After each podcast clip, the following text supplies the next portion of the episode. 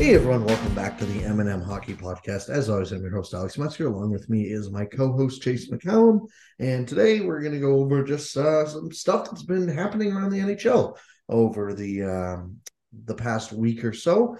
Um, there's some suspensions that happened. I don't know. Do you want to get into any of them, Chase? Like, none of them are. They're all felt kind of similar, kind of like headshot kind of things. I don't know if we need to dive into any of them specifically or not, but yeah, I don't really feel the need to. But um, I, I like it's been so long the player department of player safety in general that I just don't really care to make that big of a deal of it anymore, unless like something absolutely insane happens. But it just like how many years like this is what our fourth, fifth year doing the podcast, and I mean the first couple of years we used to break down every suspension and it was the same crap over and yes. over again, where it's like, oh, we could have probably gone more than this, and oh, they don't want to give more than one or two games, so that's that. DPOS is uh, is who we thought they were. Yeah, exactly. So it's um, yeah, there's not much to talk about. Uh, but on uh, something that is definitely very newsworthy is uh, Alex Ovechkin has joined the 800 goal club uh, he scored his 800th goal the last night against the Chicago Blackhawks. We're recording on Wednesday night, so it'll be two days ago by the time you have listened to this. Uh, just the third player in NHL history to reach that goal total. Uh, obviously, he, he's only one goal behind Gordie Howe, so there's genuinely a chance that by the time people are listening to this, he has already tied or passed Gordie Howe the way he is scoring. Uh, and then obviously he is, I think he's only like 98 back of uh, Gretzky now. Yeah, he's only what two seasons away at Ovi pace. Yeah, 94, 894 is what the uh, record is. So, like, it, it, felt like just this offseason we were still talking about like, oh, if he gets 150 goal season, maybe, and then he's just got to get like three or four 30 goal seasons. This dude might hit it like next year at this goddamn pace. He might hit it mid like 45 goal season. Like it went yeah, from a really fun if to like, oh yeah, it's it's it's happening. It's just oh yeah, do it. Yeah, it's is it next year or is it the following year? I still think it's probably the following year is a little more likely um, than next year, but you never know. Yeah, it'll be the one after, I would think. But he would looking right now. Uh, and I've lost my calculator in front of me. 90 goals in a season and a half a little more than half would be insane, even for Ovi. Yeah, I mean, like he had so he has 20 goals in 31 games this year, which is like that's insane. Yeah, that's got to be around his career pace too. Is the funniest part of it, and that's that is. Uh, yeah, yeah, it probably. I I, I would assume. Sorry, what I say? 20 in 31. Oh my god, I can't type here. 31 uh, for an 82 game pace, that is 53 goals. So not so really. Well, I mean, like, not, not yeah, far off. No, he is. so he had he he said 65, 56, 53 on the dot. Uh, yeah, I guess it'd be his fourth, tied for his third most ever uh, in terms of a full season, which is kind of crazy just looking at the consistency of him. Oh man, he missed 51. He had 49 one time. His hockey DP the hockey DB page is wild because you think with him there'd be like a couple 60 sprinkled in there. It's only been over 60 once, and then it's just literally basically 50 on the nose or right between 50 and 53 every other season. Yeah, it's like either we miss time or it's 50. Yeah, exactly. Um, but yeah, so if he does keep shooting at this percent, which I think is a bit of a stretch, anyways, but let's just say for argument's sake, he does keep shooting like this, and this is he does end up with 53 goals on the uh on the nose this year, right? That's 33 that he scored this year, uh 894. So that would mean he'd have to have a big, yeah, he'd have to score 61 next year, which that's that's so that'd be two massive years in a row. But the thing is, let's say, let's bump what 53 down to 50 this year, 45. Uh, let's even say 45. Say 45 is yeah. probably the past forecast. He gets injured. Maybe he goes just even cold for a little. Although at this point, like I don't even want to bet against him getting 50. But let's say he goes 45. Um, so he finishes with 25 more goals. That's 825 on the year.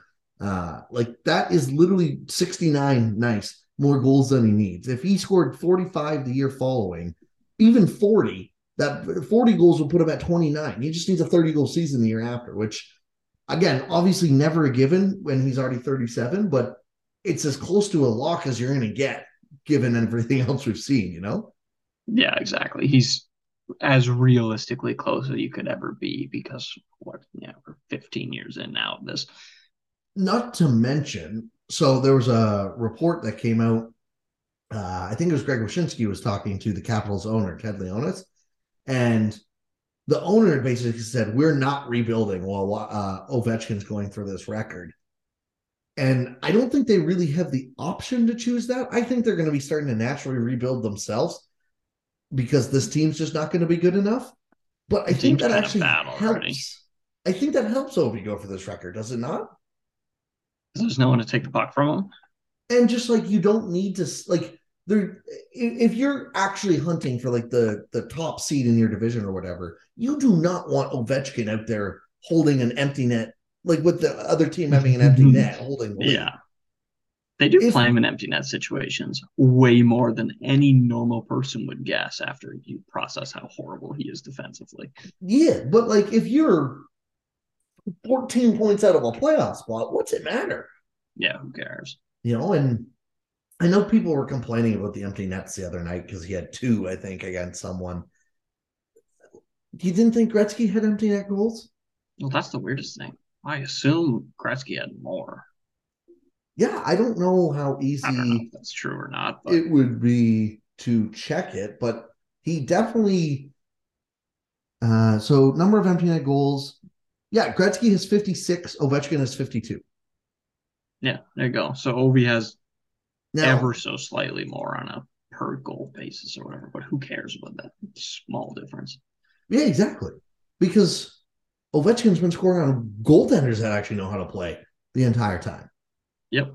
Well, and like replacement level players as a whole are just like the idea that old school players wouldn't do well in today's day and age is like really patently stupid when Mario Lemieux played in a league with Sidney Crosby and Alex Ovechkin uh, after retiring for three years and having cancer and still scored at a 60 point pace. Uh, but when you're talking about the replacement level players, that's when it gets ugly, right? Yeah, exactly. And like, you know, you can make the argument that like health has been a huge thing for Ovi, obviously. And if Gretzky got to play past 35, but that, that's it's what ifs, it, and that's all it is. Yeah. Yeah, exactly. So, and like part of what's insane about Ovi's health too is like the style that he plays with it makes it literally the most of maybe most absurd thing in all of hockey. Yeah, exactly. Um, so it's I I don't know much more to say of it other than just like it's really cool to think about like literally just last like I feel like it was just this summer we were kind of going, well, I don't know. It still feels like a bit of a stretch that he might hit it. Like who knows if we're going to see it too. Like no this is happening. And that like it's just really really really cool because this is one of the records i don't think anyone ever thought would be broken. Yeah this is this will probably be the biggest record to fall in our lifetime. You would have to think so. The points record's not going anywhere. No well the assist record's definitely not going anywhere. No. Um, so yeah unless like a and even like a wins one might be able to, even though goalies play way less. So that'd be kind of crazy too. But like I don't that doesn't carry the same cachet. No, it's look, goals is the most important things in this, you know, like yeah. Yeah, the only so, one that could be cooler is the points record falling, but that is not going to happen. Yeah, and like even in terms of difficulty, like there's not much more to say than just 894 goals. Yeah, it's you know, like it'd have to be the the point streak. You know how we were talking about Marner's up to what twenty four now, I think, for the point twenty three something. Ridiculous. And he's not even halfway to the, or he's halfway. No, not, not even yet. Not even halfway yeah, to the record because it's fifty one by Gretzky. Yeah, Gretzky had a bunch of like forty bombs in there too, didn't he?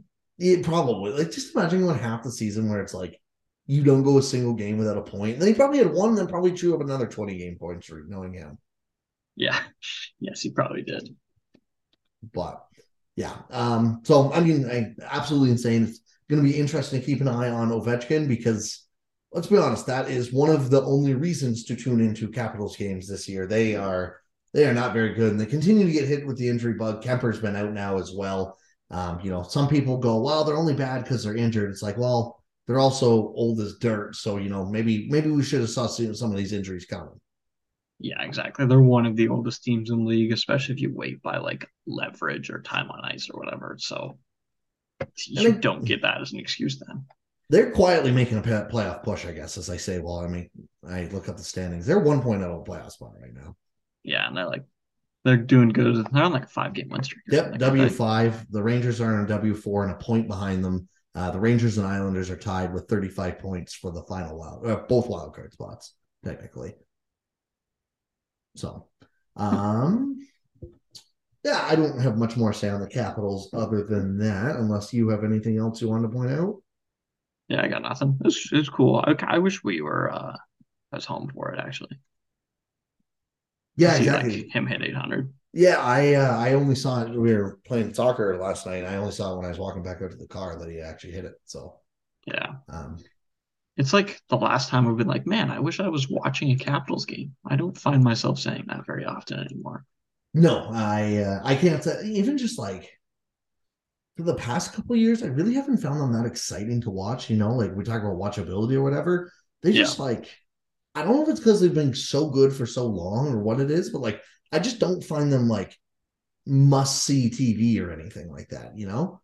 No, like their their power play's cool just to see like Carlson and Ovi trading off or whatever. But like, I don't know. I'm lying to you. Like I find that interesting to watch, but I'm lying to you. I'm like, man, I gotta tune into a hockey game to see this.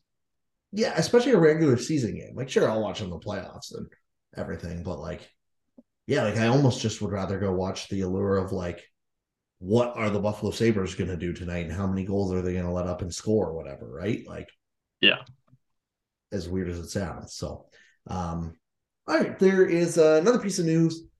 Uh, we don't usually talk about waiver claims, but this one felt like it was noteworthy enough that we should probably bring it up. Eeli Tolvanen uh, got waived by the Nashville Predators, and uh, the Seattle Kraken ended up claiming him because, of course, they do. Uh, if there's one thing you saw from this offseason, you should probably be wanting to follow moves that the Kraken have done. And I'm going to file this as another one that I really, really like into the basket of what they've done this offseason and why they are having some success this year compared to last year. Yeah, turns out uh, Kraken are a smart team. They hired a whole bunch of smart people and put them into roles where it seems like they actually listen. And shockingly, that has worked. Yep, exactly. And so honestly, the waiver claim thing, the reason I want to talk about it is not, not even as much about Tolvanen himself. Um, obviously, he was a very highly touted prospect. He got drafted, then absolutely tore up the KHL uh, with Jokerit the one year, and then came over to Nashville for the playoffs, and then just kind of hasn't done a ton since. You know, hasn't even looked that special in the AHL to give people an example of how highly touted Tolvanen was, in one of the first franchise rankings me and you did of like, who would you like to take over? One of my arguments for Nashville was like, well, they do have Eeli Tolvanen, like literally the best player not in, or the best, most valuable player not in the NHL right now.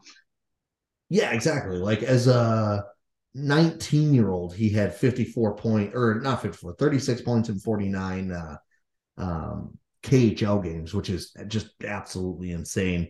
As an 18 year old, he had 54 points in 52 USHL games. Like he's just been an absolute monster, um, you know, when he was young. And yeah, he came over, played with the Predators in the playoffs in, um, or sorry, not in the playoffs. He played three games with them and then didn't get in the playoffs, if I'm not mistaken. Um, and then, yeah, just like hasn't developed, I don't think, as people were expecting him to. You know, so he comes over in 2017 18. That's the insane uh, Joker KHL year. Uh, in 18 19, he's in the AHL, has 35 points in 58 games. Not horrible for a 19 year old, I guess, at the time. Um, but still a step back from that KHL production. Not because it, it's bad, but because that KHL production was. Exactly. And like even in the World Juniors, I remember him having a pretty disappointing year. You put up like four points in seven games that year.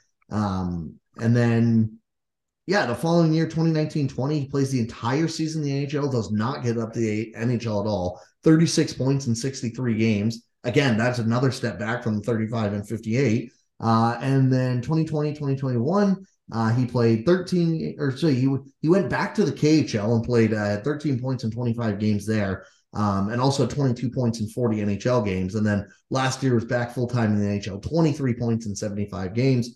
He re-signed a contract this summer that paid him uh, 1.4 million dollars for two years. Has four points in 13 games so far this year and got waived, and uh, has yet, by the looks of it, to make his Seattle Kraken debut.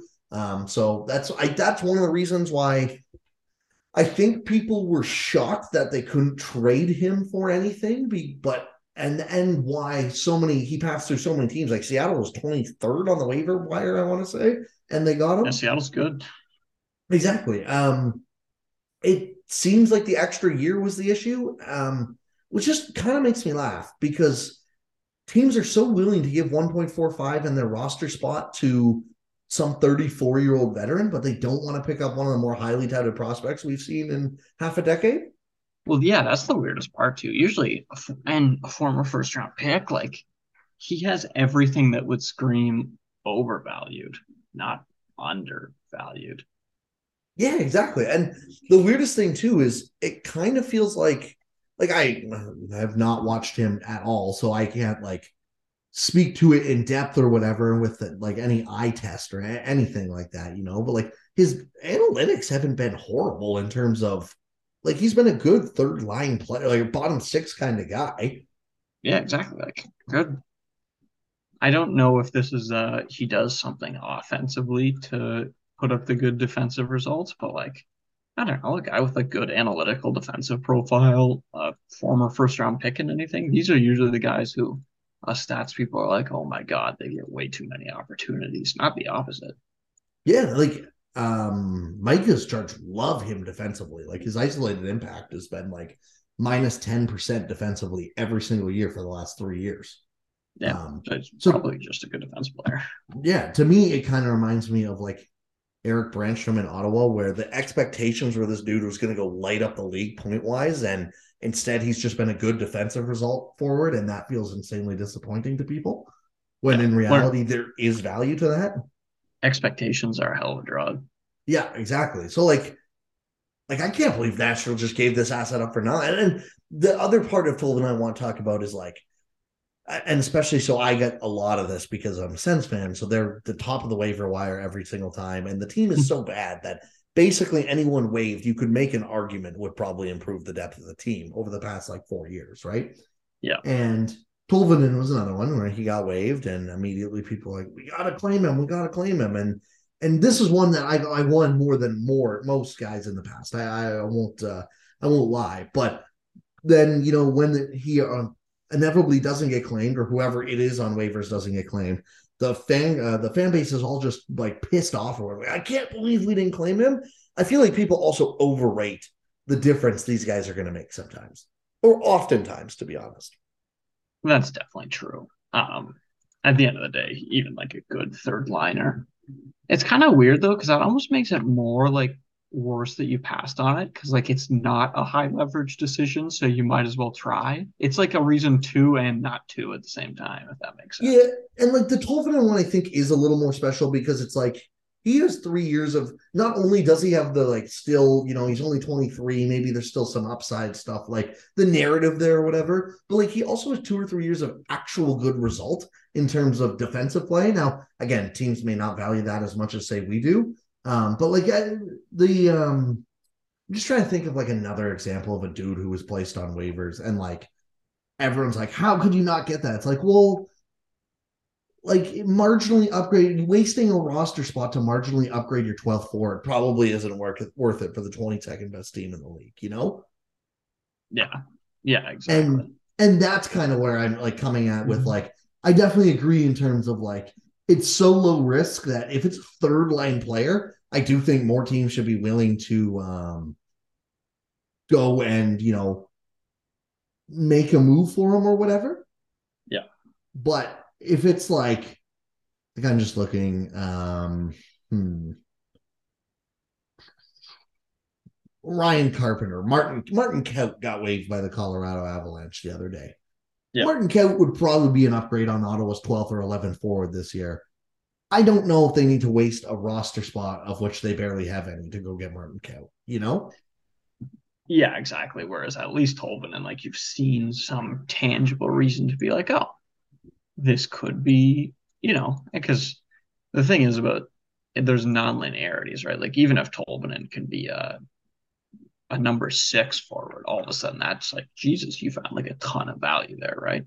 Yeah, I. Whereas yeah, Martin totally. Kaut, like, yeah, he could be a better twelve than your twelve, but honestly, that doesn't really matter. Exactly right. Like the the ability to keep a contract spot open in case someone at the deadline goes like, "Shoot, we really need to offload this dude. We'll give you a first round pick to do it." Like that's much more valuable. Even just the idea of having it there, you know? Yeah.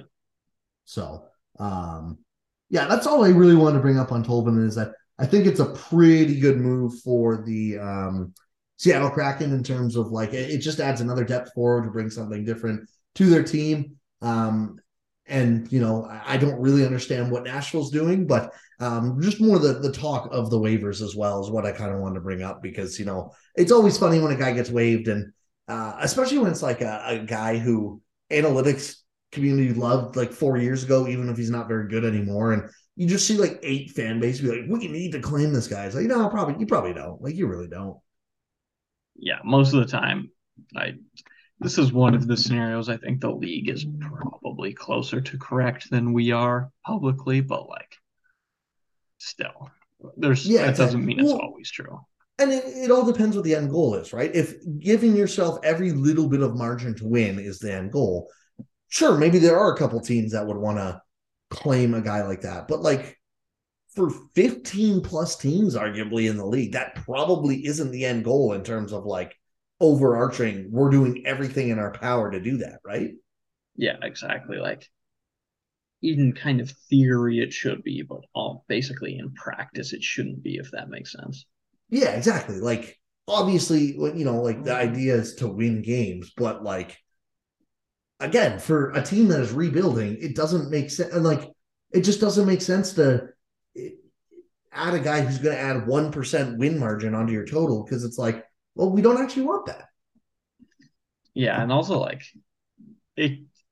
it Tolvanen and the defensive results have been consistent for a while, so I have a little bit more confidence there. But like the error bars on our defensive estimates are like really wide too. So like a two percent increase in a player's defensive estimated value, like it honestly might not be worth the trouble of like acclimating them to a new team and all that because they might not actually be better a lot of the time.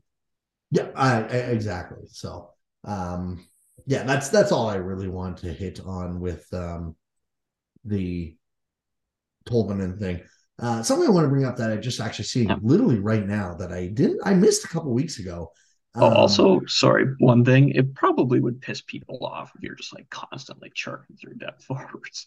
That's, that's the other thing. It's like I know we kind of uh, like uh, the talk about chemistry and all that is overrated in hockey circles, but like there is something to be said that like if the 11th or 12th best forward on your team is a dude that everyone likes and you're bringing in a random guy because there's a chance he might be 2% better, there's a good argument to make that the risk of that is not worth the value of pissing everyone else off. That, you know, their buddy is now being sent to the AHL or waived himself because you brought in this guy that no one knows how it's going to fit.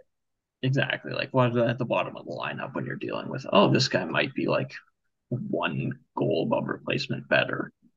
Well, we gotta respect that we have pretty large error bars there, and then like even if one guy's 52% likely to be better and the other guy's 48 like it's probably not worth pissing people off for the 48 or for the 52 exactly. i mean yeah exactly um where i was going to go i just this on CapFriendly i missed this completely uh you know peter Kochetkov, the carolina hurricanes goalie right now who has stepped in with Andersen hurt um he's playing really well uh like apparently, I think he's one of the like the, he was a pretty highly touted prospect, if I'm not mistaken.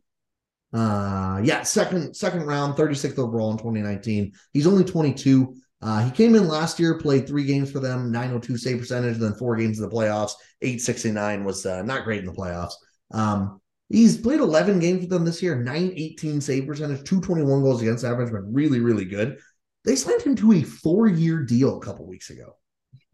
Yeah, that one kind of slid under the radar. It was like, I mean, it's worked out thus far. It was a weird contract, though. It, Pretty unprecedented. I don't know I lo- I love this. There. I love this. It's two million dollars. The dude is the uh, like a highly touted goalie prospect. So let's say he's absolutely awful. A, you can eat most of that in the minors, and it's not going to matter. B, yep. if he is that horrible, I'm sure you could probably find another team to go say, "Ah, we'll take a shot at a 25 year old making two two million bucks for the next year and a half." Yeah, no, I like I like the logic, and it's what we talk about all the time. If if we want the league to pay for what you're going to be, not what you already were, this is the logical extension of things like that. Yeah, yeah, exactly. Like, um, and, and so again, like two million dollars is nothing. So like, and I think like, thing, right? It's like not a strong could, bet. No, exactly. Like he could be there if he he turns in their starting goalie, even in two years from now, you're getting two to three years of absolutely steal of value from this guy. Yeah, you can make like you can make three times your money, but you can only lose what's variable, like 1.4 or whatever. So you can only lose like 600K.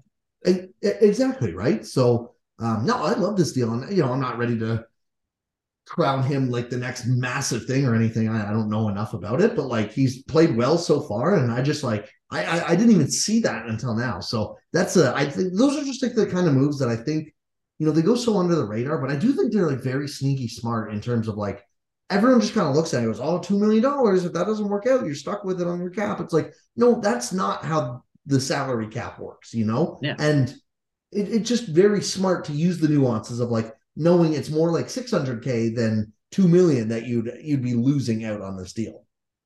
Exactly. That's uh that's Earl's work in action, I assume. Yeah, yeah, exactly. um, but yeah, that's I, I just want to bring that up quickly because uh, that caught my eye. I literally did not see that deal at all, and until I was just kind of going through um, CapFriendly right now. So um, yeah, good. I'm, shocker. Good work from Hurricanes. Yeah, yeah, exactly. Big surprise there. Yeah, yeah, as if that needs to be even really said, but yeah. Um, okay, let's go on to a couple trends with a couple teams. I want to bring a few teams up here uh, for similar reasons, really, but de- definitely different type of teams than we were expecting. Um, let's go with the Anaheim Ducks first. This team sucks. Yeah, like I knew, I knew they were bad. That hasn't shocked me for a while. However, um, last night I was watching the Leafs game and they did like the Sportlogiq stats thing and where they rank in the league. It was just like 32, 32, 32, 32 for Anaheim. And I was like, Jesus, I didn't realize it was that bad. Literally, Frankie Corrado had just said the same thing on Overdrive today. It was he was like, Yeah, because like Sportlogiq, I guess, sends TSN of the bunch of like the packages before every game or whatever. And yeah. he said he was looking at the exact same thing. He's like, it was all just red 32s in the 30s. He's like, I couldn't believe it. And I had the same thing where it's like, I was watching them play Ottawa, who has lost Tim Stützle, Josh Norris, um, Artem Zub is out, like Tyler Motte is out. Like they've lost just half their team basically. They just absolutely slapped the Ducks around. Yeah. And then and like go ahead. Yeah, like oh, I was just like you see a team like the Ducks with some talent when they're in last at this point in the year, and like I don't know, I was like, oh, it's probably a bit of PDO luck in there or whatever. No, they're like legitimately the worst team in the league. Like they're worse than the Coyotes, who we thought we were going to be like historically bad. Yeah, like I've heard multiple people like describe as the worst team they've seen play in years, and they like they just don't play with the structure, which is accurate. Like I've only watched them three or four times this year, but every time I watch them play, another I can't remember who said this one, but another good one was just like it looks like a bunch of guys who are just playing shinny for the first time together.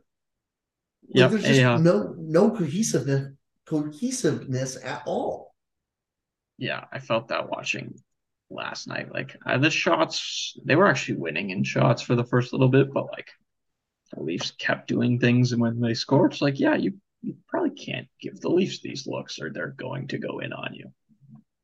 Yeah, exactly. And like, I just, I thought this team was going to be okay, not like good or anything like that. Like I thought they were going to be near the bottom five, but I thought like with adding Klingberg and having Fowler, Drysdale, and Shattenkirk on the blue line, I was like, oh, their blue line's going to be good enough to move the puck to you know some of the young guys. Like they're going to be able to score their way out of trouble. They are they have 130 goals against, which is by far the most against in the league. Then the, the next most, I think, is the Jackets at 115. And the Jackets are rocking like an 890 save percentage. Uh, the Kings have given up 118 actually as well. Oh my gosh, I didn't realize how high event the Kings hockey was. Um, they have one win in regulation so far. Jesus. One win. one. We are in middle of December. And they've only won one time where the other team didn't get points. That's hilarious. That's like- impressive, actually. It is impressive. So they've been to overtime or shootout uh, nine different times. So they're they're six and three in that. Someone made up a, again. I I just I've been listening to so much people rip on the Ducks and stuff. Someone else brought up a point where it's like, imagine if they a couple of those games flipped and they were three twenty and six in the standings right now. That's also true. Like they'd be at fourteen points in thirty games. Yep. It- it Yeah, just- that's that's horrific. The Coyotes are like openly trying to be one of the worst teams ever assembled, and the fact that they're worse is truly impressive. Yeah, and it's like it's just getting one of points now where it's like I almost wonder how much it's down. Like they're on what was the record? What was that uh Avs team and the Detroit team? What was their points from the past couple years in terms of like worst teams we've seen in the cap era? I think because a replacement level team, the old estimate was would be 52 points, and I'm pretty sure the Avs were 48. I thought They were- okay. I thought they were 47, 48, or 49. Yeah. Right now, if the Ducks keep up this pace, they're on pace for 46.46 points. So 46 and a half points. Yeah, so they could be. What were the McEichel Sabres? Uh that would have been 2015, right? It's so annoying that they uh they didn't get McDavid in that tank that was clearly for McDavid because you have to reference Eichel too, since that's who they actually ended up with. Yeah, exactly. Little side note.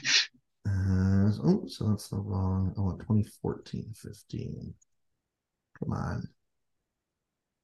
2014 NHL standings. Sorry, this is great podcasting. Uh, that team had, they went 21, 51, and 10. They had 10 overtime losses. So 42, 52 points. Exactly replacement. Well, there you go. Yeah. Uh, and then the I'm trying to find that Avs team. What was it, 2016 or 17? The Avs team that It was the Cale. Makar year, right? And Makar was 2017 draft. That sounds right. 2015, 16, 2016, 17. They had 48 points that year. Oh, it was 48. There we go.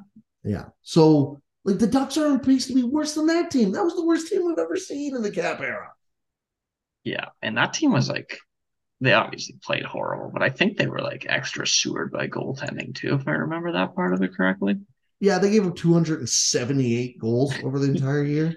Yeah. Um, or a minus Rantanen 112 goal Ruined his three-year RAPM chart in that season, single-handed. And that was like the year that Patrick Roy walked out right as the season was starting because that was Jared Bednar's first year, which yeah, is where everyone's so- like, "This guy sucks." yeah, exactly. So like, I guess if there's a positive for Anaheim fans, we have seen because I was about to say, what point does it get to like where Zegras and McTavish's development's getting ruined from this? But like, I guess the plus is we have seen you know MacKinnon, Landeskog, Rantanen all made it through that year and be you know maybe not better because of it, but like the team is better because they had a high pick out of the year.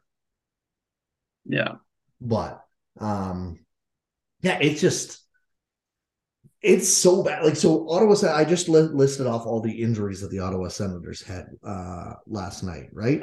Um Yeah. ottawa's beating the montreal canadiens three nothing right now uh, as we speak. Montreal plays a back-to-back against anaheim tomorrow they are Montreal favored probably win. Montreal's favored on Coolbet at minus 138. That's hilarious. That's a The Ducks are plus 145. You can get the Ducks anywhere from plus 120 to plus 145. Uh, BetSafe is actually the best app. Um, do you know where I found this, Chase? I think I might. Found it with our friends with BetStamp. Uh, do you know the best way to make money while sports gambling is to have multiple different sports books open at the same time so you can compare and line shop? Well, BetStamp helps you to do that. Um, uh, all you have to do is use the BetStamp app. It is totally free and it'll show you for any game you want to place. Uh, it'll show you all the odds across the available sports books to you. So, for example, uh, the Ducks and Canadiens, I just brought it up. Um, if I wanted to go bet the Anaheim Ducks, I, am saying they're getting off the schneid tomorrow. They're getting their second regulation win. Um, you know, if I had a couple different sports books open, maybe I went to FanDuel and saw them at plus 20, 126. Using the Bet uh, Stamp app, I can go and see that they're actually plus 145 at BetSafe, which means I'd be making much more money on my investment. Um, BetStamp is completely free. Uh, you can also track your you can track your picks throughout uh, multiple different leagues and sites, as I mentioned, and you can also uh, uh track the marketplace. So there, there's people that um, post their picks on there and you can see how they've been doing their return on investment and you can follow their picks again all completely for free. Um, you can find it in the app store wherever you get your apps. Uh, if you do download betstamp please use the referral code m&m hockey. It would be uh, huge for us. And thank you to betstamp for sponsoring the podcast. All right. Um, yeah i don't know much more to say on anaheim. They are they're very bad. Like it's just that's the only way i can really describe like they're just I don't even know. They're going to be bad for a little while too. Like this is one thing I kind of kind of came into this year thinking that like, oh no, like they could be maybe two years away from starting to get good or whatever. It feels like they need a lot more, and maybe maybe some of it is in the pieces that they've still had drafted in the minors or whatever, because they definitely have some um, very good prospects, if I'm not mistaken. But like, they need a lot, a lot of help, eh?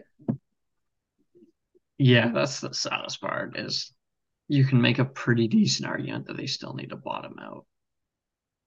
Well, because like, so now I'm saying it like, I don't know, like, so Mason McTavish was their big prospect. Obviously, he was in the NHL this year. Um, Olen Zellweger's another guy. He was round two in 2021. Um, I'm trying to think. They took 2021 10th overall Pavel Mintyukov, another uh, a lefty. McTavish is also a lefty. Uh, they have a goalie, Lucas Dostal. McTavish center. Yeah, McTavish is center. Uh, Dostal played against Ottawa, got lit up the other night. He's supposed to be like their goalie of the future. Uh, Jacob Perreault is their right winger, 20 year old prospect. Um, Drew Helleson's a right defenseman, 21 years. But again, he's like 21 already. Like, I don't think you could expect him to come in and make a massive difference or anything like that. So, um, yeah, they're definitely going to have to keep bottoming out and, and, and refilling the uh, cupboard here. Um, you know, and the good news is, I guess, like they they are probably in position to get some some decent picks this this year. They have three seconds already this year, two seconds next year, two thirds this year. Um, I think it's an absolute guarantee that Klingberg and Shattenkirk are probably moved this deadline. And like Klingberg, even with a not a great year, probably what it's a second or something like that. Oh yeah, if they're willing to retain half, which I yeah, assume maybe, they can do, I bet she does pretty well. Um, Given how highly touted he was, I bet she's a first right-handed puck-moving defenseman who's been a top four defenseman for years at the deadline. That is literally on every team's "Hey, we need that" list. Yeah, and like the, I'm pretty sure the market's pretty weak this year in terms of like stuff to buy. Yeah, it just feels like there's the market's dried up on everything. To be honest. Yeah, I, part of me wonders if that's because there are still a bunch of teams that like kind of feel like they're in it, you know, and like even like teams that are like Ottawa's bad. Ottawa doesn't want to sell this year though because they've been selling for six years, you know. Yep. Whereas like in a normal year, you would look at where Ottawa is in the standings. Go, Artem Zub would probably be one of the top guys on the the debt. Like he's like a number two defenseman who can play defensively sound, right? Like that would be a massive piece for any team that would want to pick him up. But like he just might not be available because the Sens probably going to want to keep him. Yeah, he just he almost certainly won't be. Yeah. So, um, but yeah, Shattenkirk, I'm sure will pick up like a mid round pick. Um, but they don't have a bunch more to flip up front. Like, you know, they they just to me, this is a team that like they just really missed the mark on a lot. Like Silfverberg is a guy they should have sold, you know, way earlier on. Um, Rakell last year, like they should have. They should have wasn't Silfverberg's best season when Ryan Kesler was a center? Silfverberg has not been good like six years, and he's Right. still a value up to like three years ago. Wasn't it the Silfverberg Cogliano Kesler line? Yeah, It was Kesler and Cogliano. I think Silfverberg was third. Like it was that long ago that he was he had oh yeah, like value. Silfverberg's thirty-two now. Yeah, makes like- sense. Yeah, but they should have flipped him when he was like 26, 27. And you know probably would have got a first back, even you know whether or not he deserved it. Oh, I think in 2016, 17, if he was the third third player on that Kesler line, which, like I said, I'm pretty sure he was, you would have definitely got a first round pick for him. Young player who could score on one of the best two way lines in hockey. Yeah, exactly. So, but it just there's just a bunch of those guys where they kind of have just held out too long on them, and now I don't really know what to do because you know even this new like I just said they probably got to rebuild for another three four years. Troy Terry's already 25. You know Max Comtois is 23. Uh, Max Jones 24. Those were supposed to be the next guys. Like even Trevor Zegras, you know. It's not the end of the world, but he's 21 years old. If you got to rebuild for three more years, he's gonna be 24 when you're like starting to want to get good again. Offense peaks on average at uh, at 23. Shout out to uh, to Micah's new research for that. Yeah. So like Um, it's just You might miss his peak. Yeah, and, and like you know, it, Yeah, you can argue it's not the end of the world, yeah, because it's not like you just drop off a cliff for most guys at twenty after twenty three. But like, yeah, I'm sure Sanders is. will still be good when he's 30 or whatever, but still. yeah, it's just one of those things where it's like, ah, you'd probably rather use it when he is at his peak or whatever. Yeah, and you miss the ELC years at very worst. Those are Mhm. definitely gone. Yep. So, um, the other team I wanted to talk about was the Calgary Flames. I'm really worried about them. This is Um, bad. Yeah, and so like this has been purely from an eye test standpoint from mine because their analytics are still fine. They're fourth in Corsi four and eleventh in expected goals. You know, not awesome or anything like that, but not bad. They look hideous. Like they, Yeah, they- don't they don't look good. I've watched them uh, for I think it's probably been three or four games in the past week or so. And it's just like, and again, like that's a small enough sample. It could just be an unlucky set of games. But like they they were getting like outplayed thoroughly by a Columbus Blue Jackets team that just last week we were talking about how they're probably not mad when their players get injured. The um the funny thing with the Flames too, you can the Athletic did like a ranking teams four years from now thing today, and the Flames came out 15. The Flames are one of the oldest, uh, most expensive teams in the league, and you can make an argument they're all well with no prospects, or not like great prospects anyways, and you can make an argument they're already 15th. Yeah. Oh yeah, exactly. Yeah, the Flames I would be top my list to be like one of the worst teams. Yeah, Yeah. exactly in four years. And the funny Like thing I think they'll the- be worse in four years than the Blackhawks are. Yeah, I totally Coyotes. agree. Yep. One of Um, those two teams can have Fantilli at that point, which is probably going to be more valuable than everything on the Flames roster at that point. yeah, Hell, the other one might have Bedard. Yeah, exactly. You know, like, um, yeah, no, like the the flame and like even the prospects they do have, their coach refuses to use them. Did you see uh, Byron Bader's post about that? No, I didn't. He had a a thing about who has graduated. uh, Oh, yeah, yeah, Daryl it's Sutter's been a coach, and like none of them are short.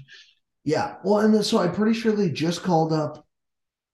Oh, was it Matthew Phillips? I want to say, 24 year old who was a um he was a sixth Yeah, round pick, but they basically told him they were going to play his first NHL game, then scratched him like three day or three hours before. Yeah, yeah, and this is a guy for those who who are unaware has absolutely massacred the AHL. Yeah, like and, and like so many of their prospects have massacred the AHL. yeah, like um he had 30 points in 20 AHL games this year, 68 and 65 the year before. And like that's the same story with like it feels like every one of their prospects, like Jakob Pelletier is the same way, if I'm not mistaken. Yeah, 25 points in 23 AHL games. Uh last Yep. year he had uh 62 and 66 or two, yeah, last year. Like it, just But Daryl Sutter just refuses to use them. And then when he comes up, they get like eight minutes of game time. It's like, well, what do you expect them to do in that time? Yeah, of course they. It's like a self fulfilling prophecy at that point. Yeah. So I'm I don't know. Like eh, they so they played the Jackets, got absolutely outplayed by the Jackets. Played the Leafs. Um, again, like I didn't, you know, we watched that game kind of uh, at your place, but I, I didn't get to watch like a ton of it or whatever. But it didn't look like they played that well either. You know, they let up 34 shots against the Leafs, and, and um, they only took. Uh, um, uh, I just lost it. Uh, I, I think they took 20 something, but like from what I heard, it was kind of Matt Murray having a, an off game more than anything else that kept them in that game. You know, like yeah, I didn't really watch enough of that to know, to be honest. It's just it's one of those things where yeah, Murray had 26 shots against.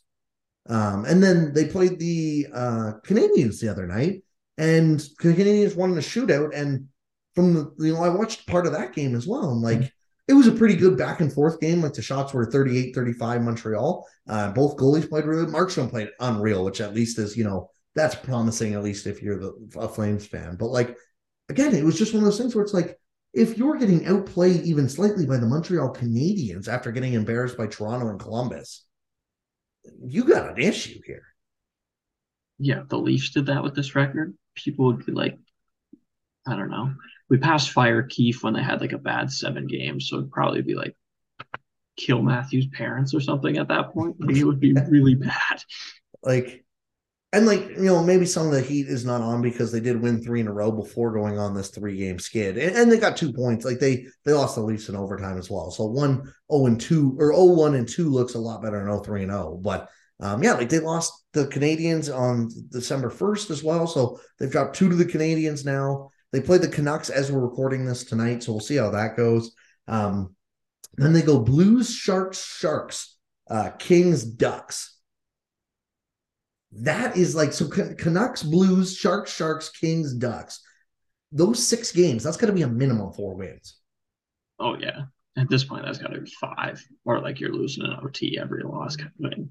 Yeah, exactly. And like so, they they have five loser points, so they're three points behind Edmonton for the um, first wild card spot, and they're one point behind the Minnesota Wild for the second. But they've also played one more game than the Wild have. So, you know, like it, it is still the point where the West is so weak that if you do take four to the next six, five into the next six, you know, you are right back probably in a playoff spot in the driver's seat there. But like, yeah, I don't know. I just this team, I don't know if it's just still more adjustment, like they're just not they just look different to me. This is something I'm going to look into because specifically of the Flames and the Senators. And I know this happens every year, but these ones felt more real. The like continuity thing that I've brought up before.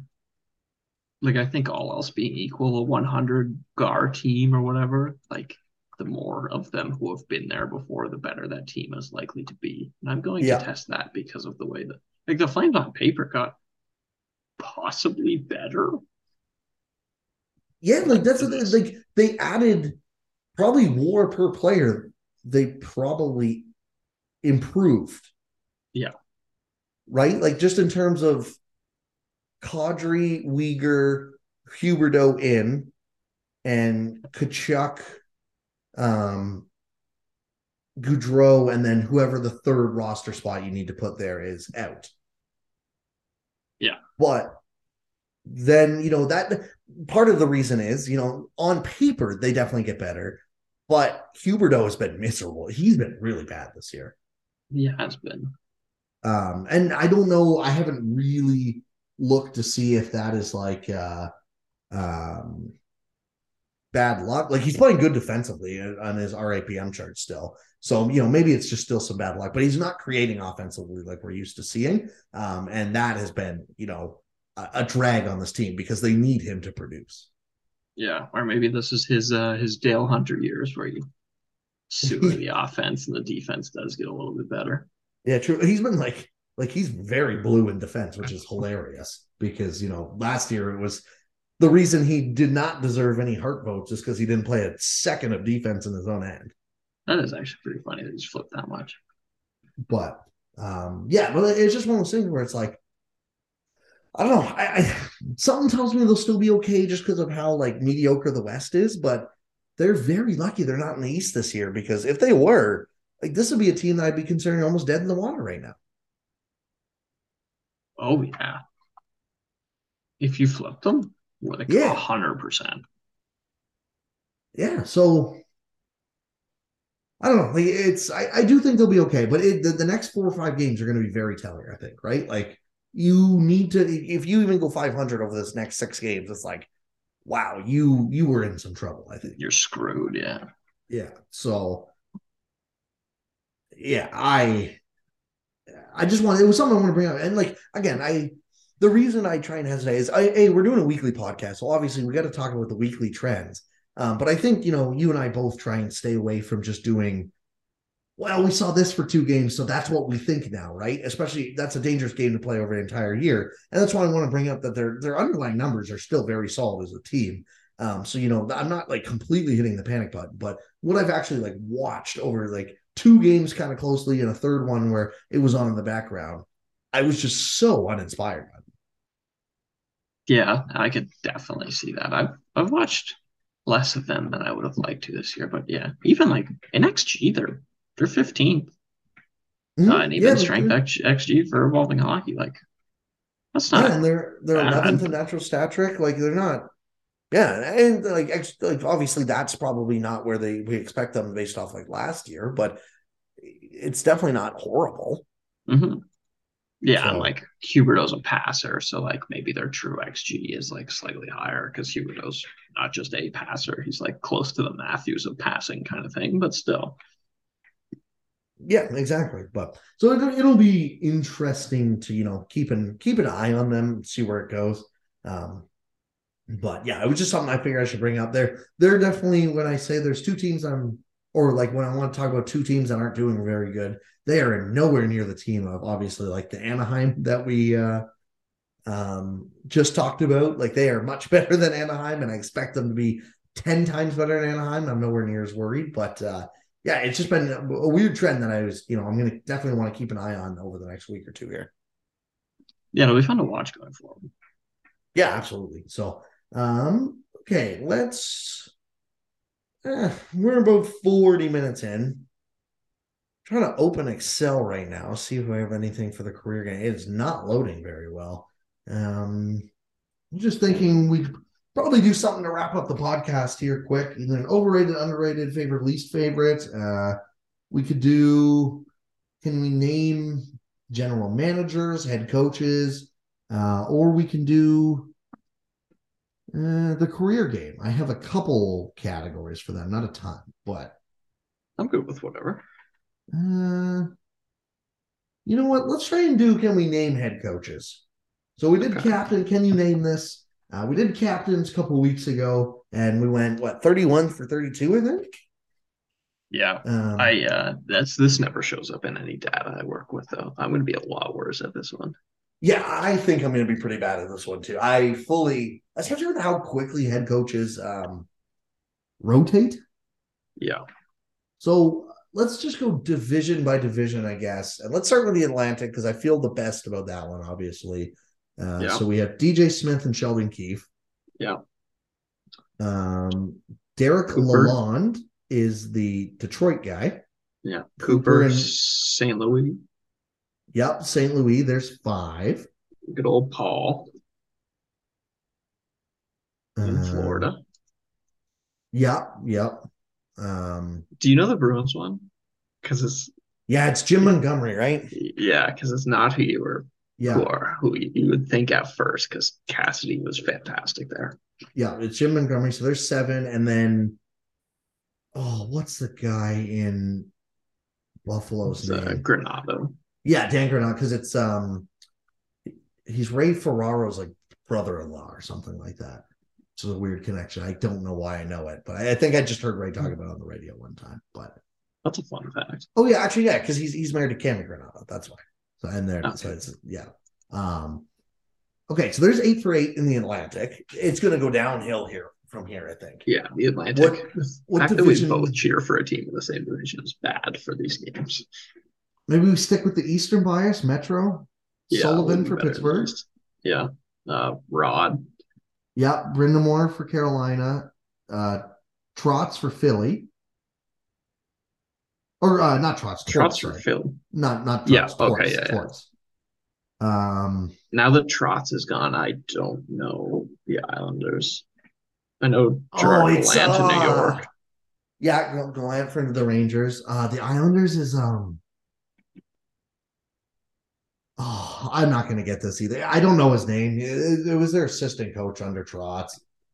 Uh, yeah. Man, I I have looked at it now, and I yeah, uh, I, I, vaguely remember it, but I was yeah, I don't think I would have got it. It's Lane Lambert. I don't think I would have got it, but I definitely like know it. Um, okay, so we're we're not gonna we didn't get that one.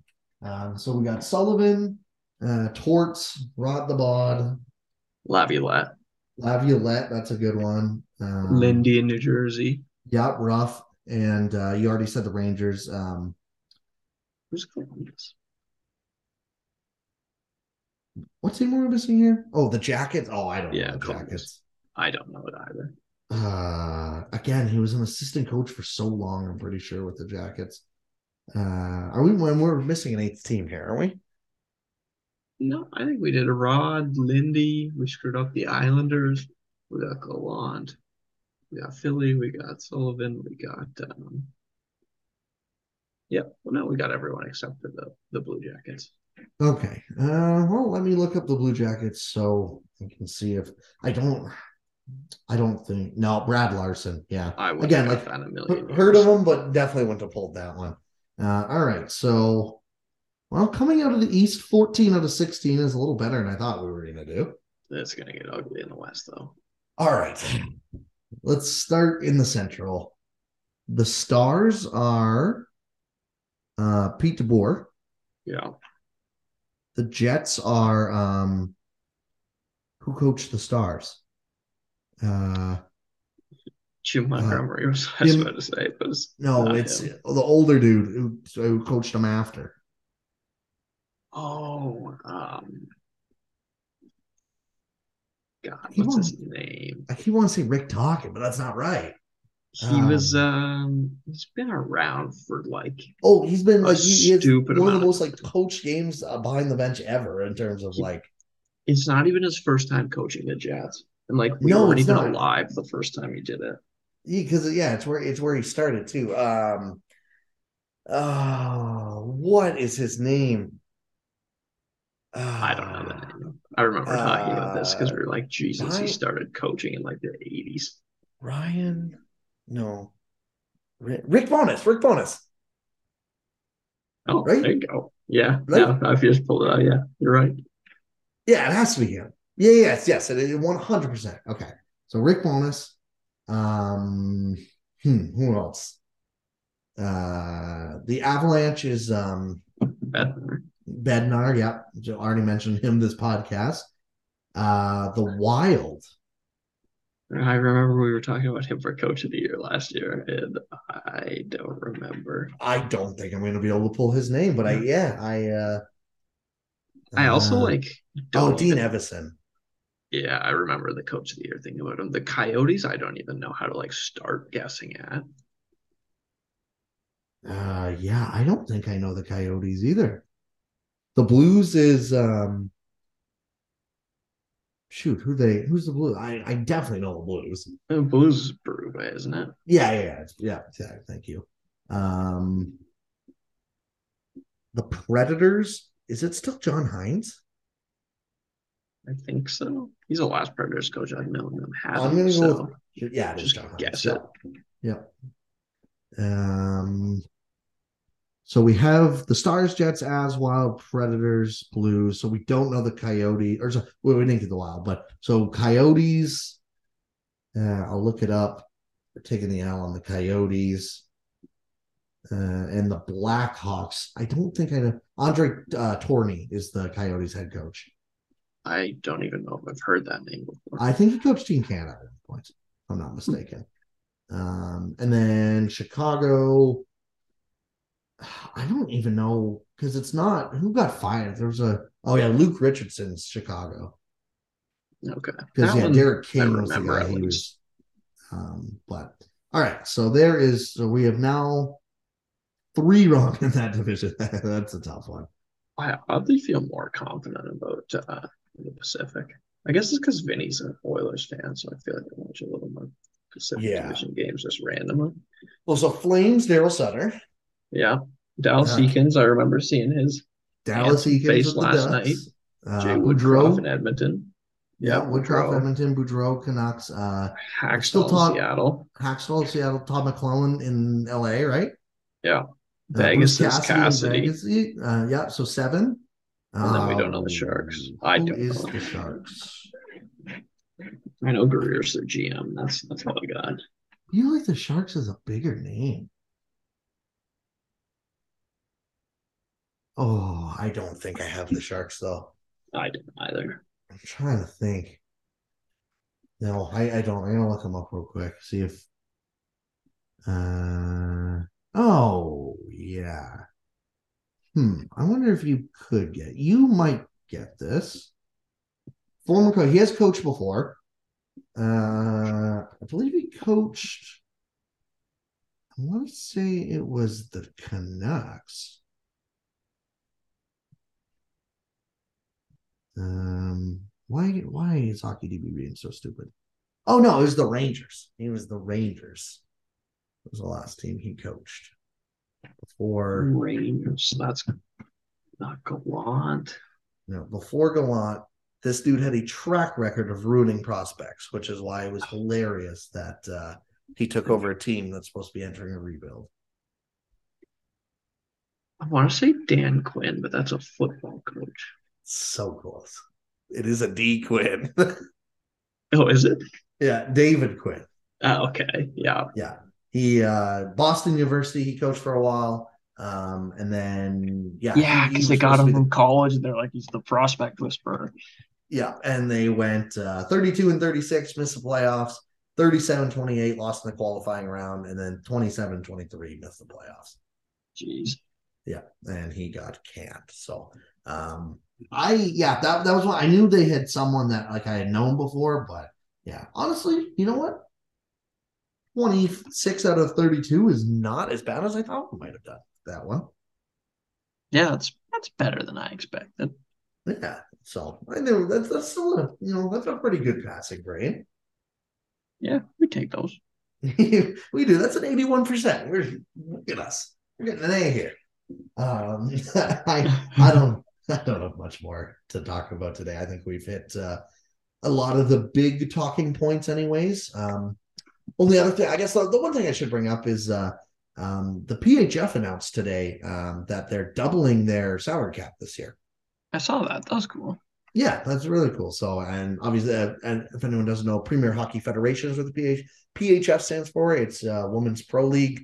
Um, yeah, they are up 750k uh, to one point. So they're at 1.5 mil that this year, um, which is about a 60k average salary for every player. Um, you know, obviously that'll go up and down depending on stars or not, but um, it's really cool to think that like if everyone got paid the exact same amount, that means that everyone's at least at like livable wage. Yeah. Um, which again, like that's just that's a very good step forward. Obviously, there's still lots of room to go, but um, yeah, ab- absolutely really cool to see. So I, I guess we should definitely shout that out before we go. Um, yeah, I think that's all though. And you, as always, you can find all my work at lastwordonhockey.com uh, and find me on Twitter at NHL Sends and stuff. You can find Chase on Twitter at CMHockey66 and all this stuff at actionnetwork.com. Um, uh, again, thank you so much to BetStamp for sponsoring this podcast, as well as uh, everyone for listening. And uh, you know, if you're listening right now on a podcast app, if you don't mind hitting the like and subscribe button, it goes a long way to uh, help us out. It means a lot. So um, yeah, thank you everyone so much for listening. And as always, we'll be back at you next week.